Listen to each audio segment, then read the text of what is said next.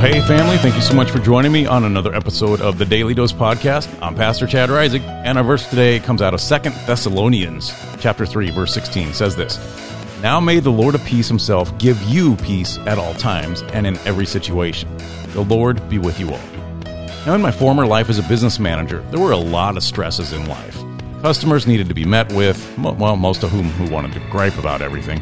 Then there was the budget which always needed to be both developed and then spent perfectly. In addition, there were thousands of pages of policies that had to be correctly followed. And finally, there was the city council who wanted updates on everything and then wanted to make more policies that must be followed. Oh, and I also had a bunch of employees that needed to be validated, disciplined, and, well, managed.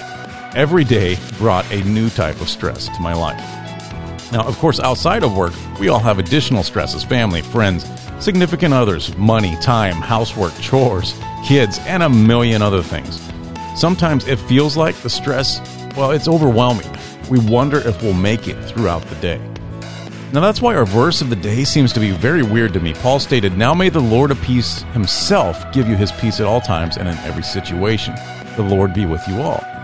So, how can we have peace in every situation when there's so much stress in life? I mean, the simple answer is realize that life, it can't be controlled. See, stress results from situations where we try to exert control and we fail. Whether it's family, homework, friends, work, or anything else, we get stressed when we try to control the outcome of something. We get uber stressed when that control is failing. So, how do we get less stress? Well, here comes the fun part give up control. As Paul says, Jesus is the Lord of peace. Now, that word Lord comes up a lot in Scripture. It means that Jesus rules, He's in control. So, if Jesus is the commander of peace, then it would make sense that he should be in control of situations where peace is needed. Essentially, since every aspect of life can be stressful, it means we must surrender control of every aspect of life to Jesus. And when we do, the Lord of peace can give us assurance that he will see us through the trials of life. Peace is the result. So, family, today and every day, invite Jesus to be the Lord of your life.